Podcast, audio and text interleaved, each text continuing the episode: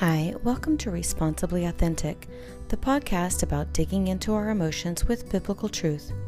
Thank you for joining us. My name is Christine and I am your host. I am a wife, mother, daughter, and friend. I have struggled with my emotions over the years, both controlling my emotions and taking responsibility for my emotions. I started to write my own Bible study to find out why my reactions were so intense, and now I want to share it with you. By joining me, you will be brought through a journey with a weekly reading plan taking us through the Bible in one year. Our website is responsiblyauthentic.com. As well, our Instagram and Facebook can be found at the handle Responsibly Authentic.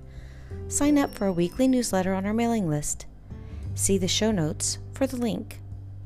This is week number four, which is published on January 23rd, 2022.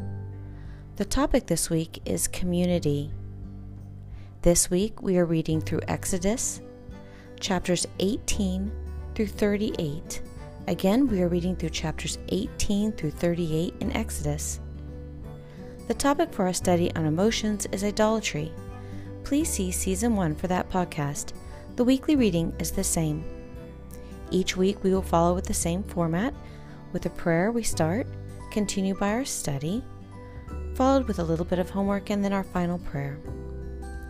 Father God, thank you for your many blessings this week.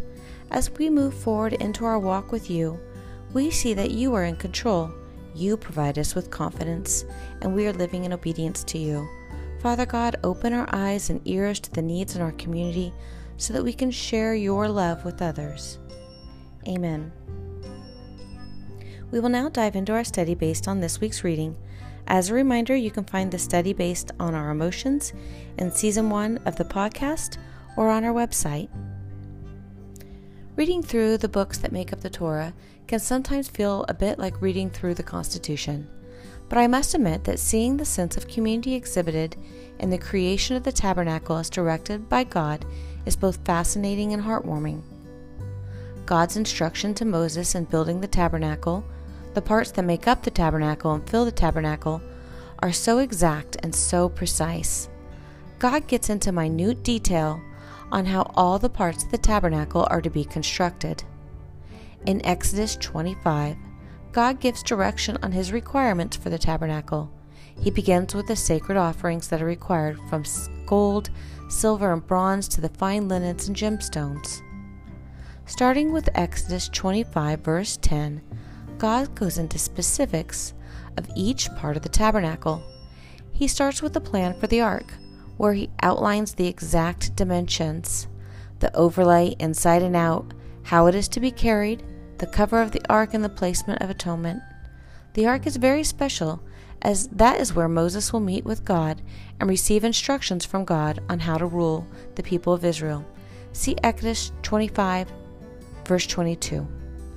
God further goes into details on his plans for the table, the poles, and the rings that hold the table and the containers to be put on the table.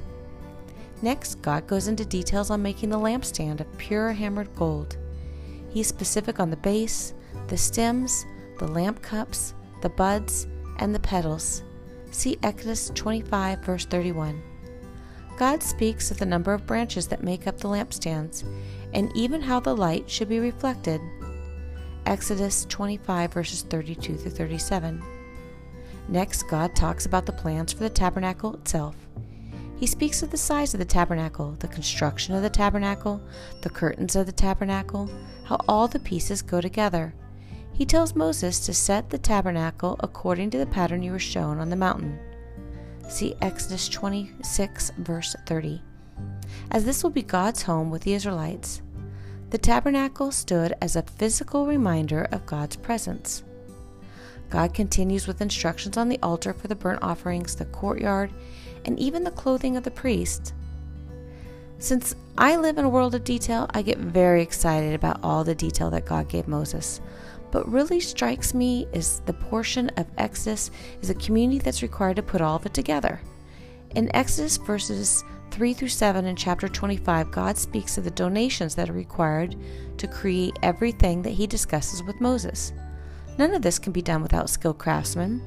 Craftsmen such as wood carvers, goldsmith, bronze and silversmiths, weavers of linen, farmers of flax for the linen, processors of the flax for the linen, leather craftsmen, weavers, embroiderers, carpenters, seamstresses, and I'm sure there are more that I'm not including.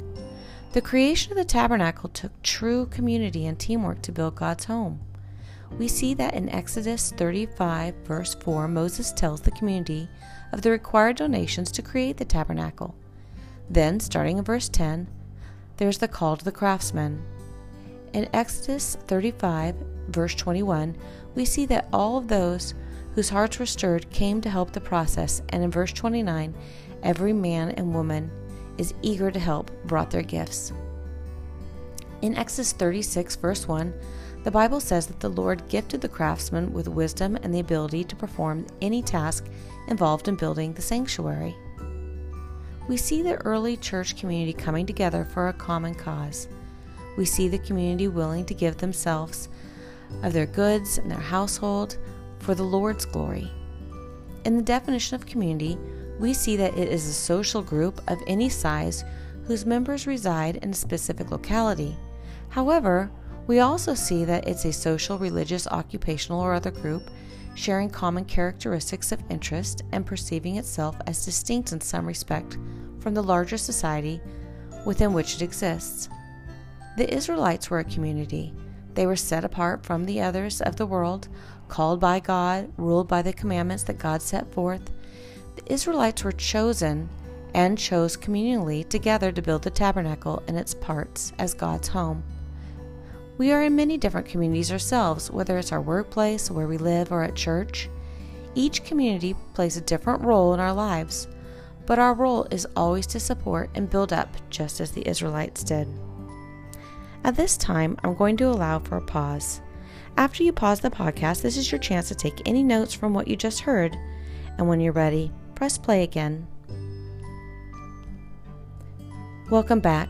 We always want to do a little bit of homework to figure out where the, this feeling or this emotion or where this study leads us. So, our homework this week is who is in your immediate community? Next, who is in your larger community? And what can you do to make your community feel God's love? I'd like to say one thing before we go into our final prayer. I'm not a counselor or therapist, and I'm not licensed in any way. I'm simply someone who discovered that my emotions were taking over and taking control of my life. If you need to reach out to someone, please reach out to a therapist or counselor who can help you or guide you. You can reach out to me at any time at contact at responsiblyauthentic.com or on our website. You are not alone in this. You are enough and you are at the right place at the right time to be learning the lessons you're learning today. This life is not easy. Just know that you have support. Always pray continuously. 1 John 5:14 says, "This is the confidence we have in approaching God, that if we ask anything according to his will, he hears us." And in Psalm 66:19, "But truly God has listened; he has attended to the voice of my prayer." And pray with others and for others. For where two or three are gathered together in my name, there I am in the midst of them. Matthew 18:20. Let's pray. Father God, we see unrest, short temples, people hiding behind their computer screens in an effort to divide rather than support. As we move forward into this year, remind us that community is important. You have instructed us to love one another, all others. In obedience to you, help us heal where we have hurt. Give love to those we may have insulted and seek to understand each other. Amen. Please help us reach more women by subscribing and rating our podcast. We appreciate your five star ratings. Goodbye, everyone. I look forward to talking with you next week. May God our Father and the Lord Jesus Christ give you grace, mercy, and peace thank you